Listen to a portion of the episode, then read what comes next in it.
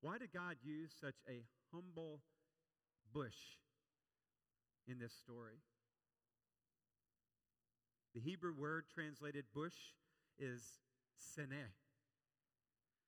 It's used six times in the Hebrew Bible. Five of them are in this particular story. Seneh is from a root word that means to prick, and it can be translated bush, bramble, or thorny bush. Some commentators liken the bush in the desert to the prickliness of a blackberry bush. If you've ever picked, picked blackberry, I can't even talk straight. If you've ever picked blackberries, well, you know what I'm talking about. Everybody online, raise your hand if you pick blackberries or in here in the room. A lot of you, I think everybody in the room has picked them.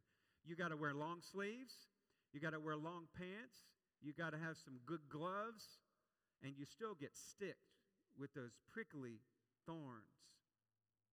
The picture here of this bush in Exodus 3 is a wiry desert shrub like tree that would draw blood if you touched it.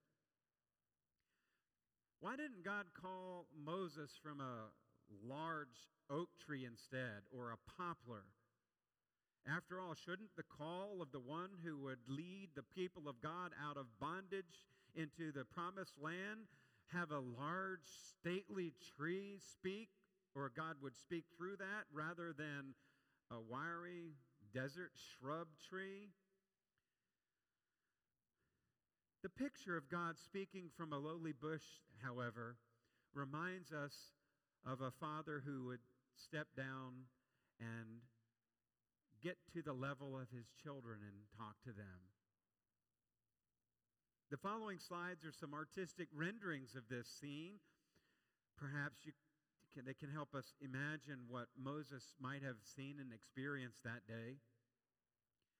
The first is a fresco of Moses that dates to about 244 years in the Common Era. That's after Jesus lived. It was found in an ancient synagogue in Syria. And you can see the man depicted as Moses there next to this wiry tree. I like this next one. It's, it's very creative. And it's done by a contemporary artist named Annette Fort in Maryland. She was inspired to paint this image of the burning bush after she traveled to Ghana, Africa. Another one's really neat. It's a very creative way to express the burning bush. It's an artist named Joe Schumacher, and he actually took leaves from a plant that's called the burning bush. The Latin is Euonymus elatus, but it's translated burning bush. So the photographer took leaves from a burning bush tree and assembled them in this shape of a shrub or a small tree, and photographed them for us to see.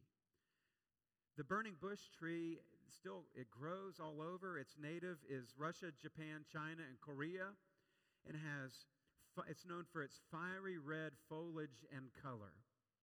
Some Christians have adopted this in their logo. I think some Presbyterian churches actually use it. And it's a way to describe the, the, their, their call to ministry and the Holy Spirit at work. And the last one, I think this is really cool.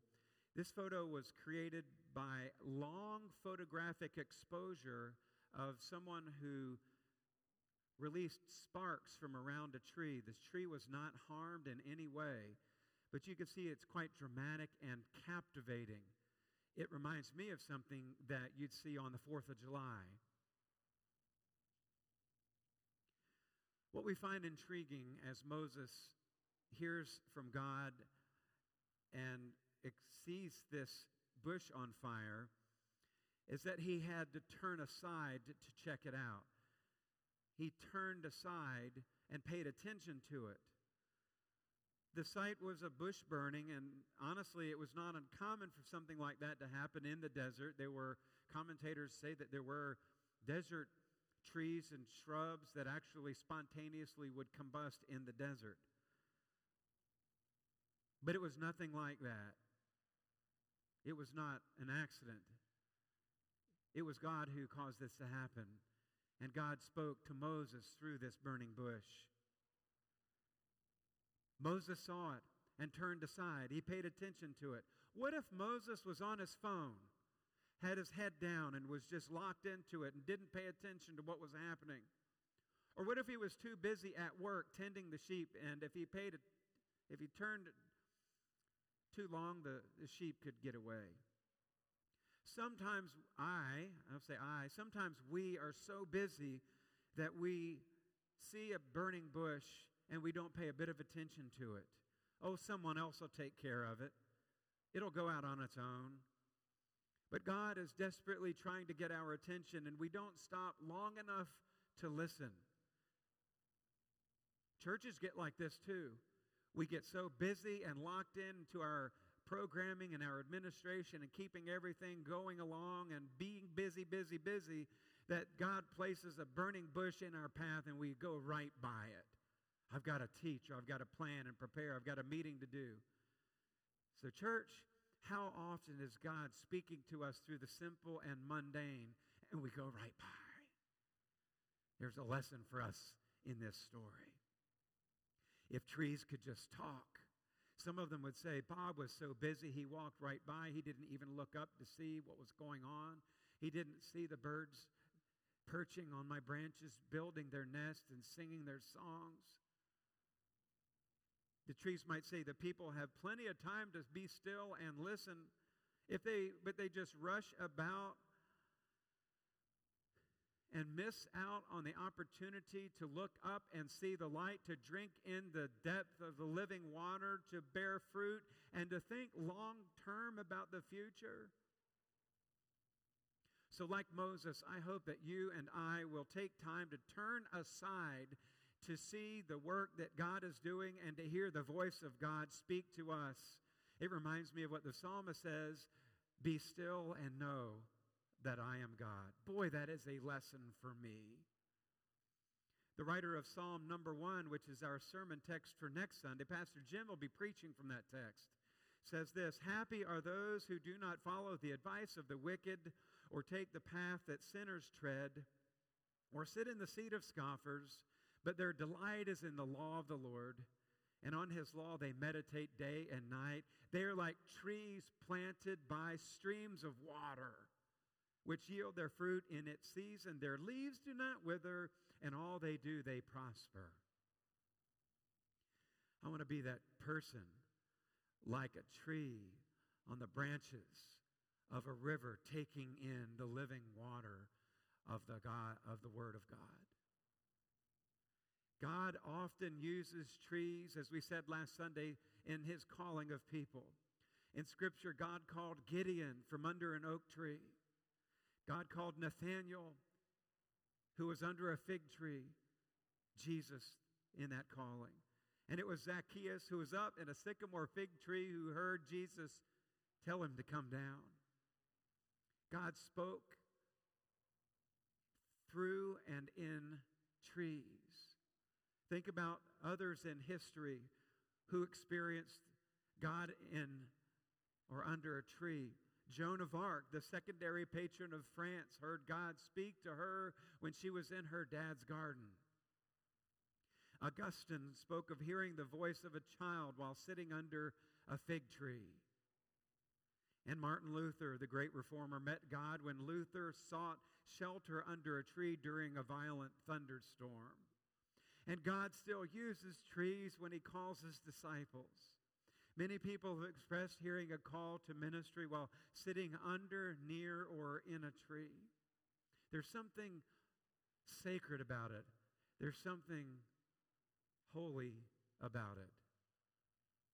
Makes us want to take off our sandals and go barefoot in the grass around those trees. Let's take a few steps with Moses as he finally agreed to obey God and lead the Hebrews out of Egypt. Listen to the references of trees in the stories. In the Passover, God instructed the Hebrews to do on that first Passover to kill a lamb and to dip the branches of hyssop trees in the blood and use the hyssop trees' green leaves to seal the house's wooden door and lock out the angel of death. On that Passover night, the people made a procession out of Egypt. And at the Red Sea, God gave Moses a wooden staff, part of a tree. Moses and the people approached the Red Sea with Pharaoh and his armies fast approaching. And Moses lifted his staff above the sea, and the waters parted. The tribes of Israel walked across on dry ground. When Moses and the people were in the wilderness for three days without water, they grumbled to Moses. They were thirsty. They, were, they said, We're dying of thirst. They found water, but it was bitter and not drinkable. And the Lord instructed Moses to throw a log into the water, and the water became sweet, and they could drink it. And later they were about to die of thirst again, uh, the recurring theme of complaining. And God struck, instructed Moses to take his staff and strike the rock, and water would come out. Sure enough, it did, and the people drank. And it wasn't anything magic about these trees or parts of trees, but God used them to show his power and his glory.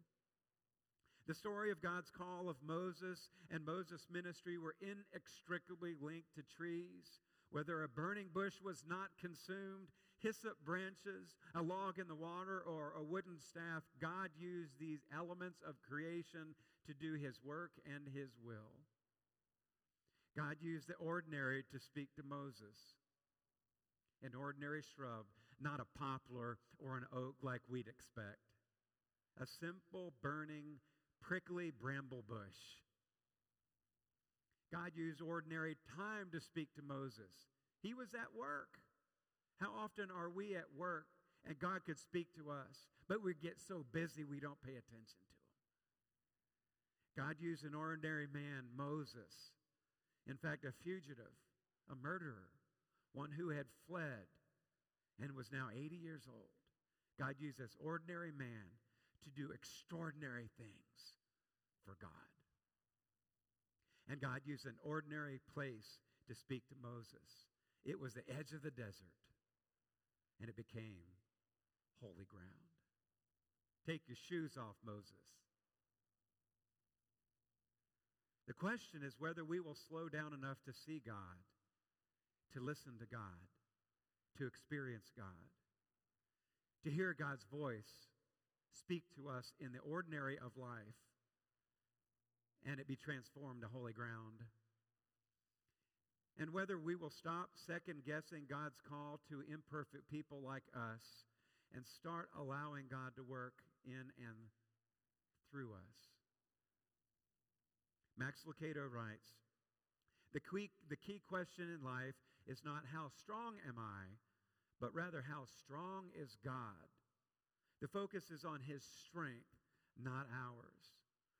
That's what Moses did, or at least what God told Moses to do. We discover, says Lucado, that God spent no time trying to convince Moses what Moses could do, but God spent much time explaining to Moses what God could do. And Jesus said, with man, this is impossible, but with God, all things are possible. Amen. Let it be. Let us pray.